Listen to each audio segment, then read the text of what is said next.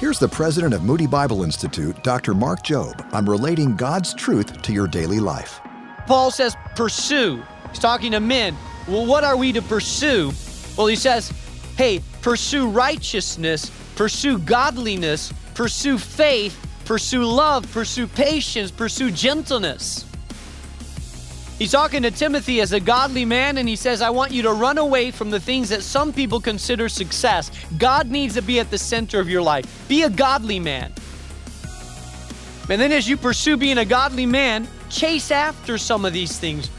The word pursue here means to seek after eagerly, to earnestly endeavor to acquire. It implies a aggressive chasing. Mark Jobe is the author of What Now? How to Move into Your Next Season. Learn more at boldstepsradio.org.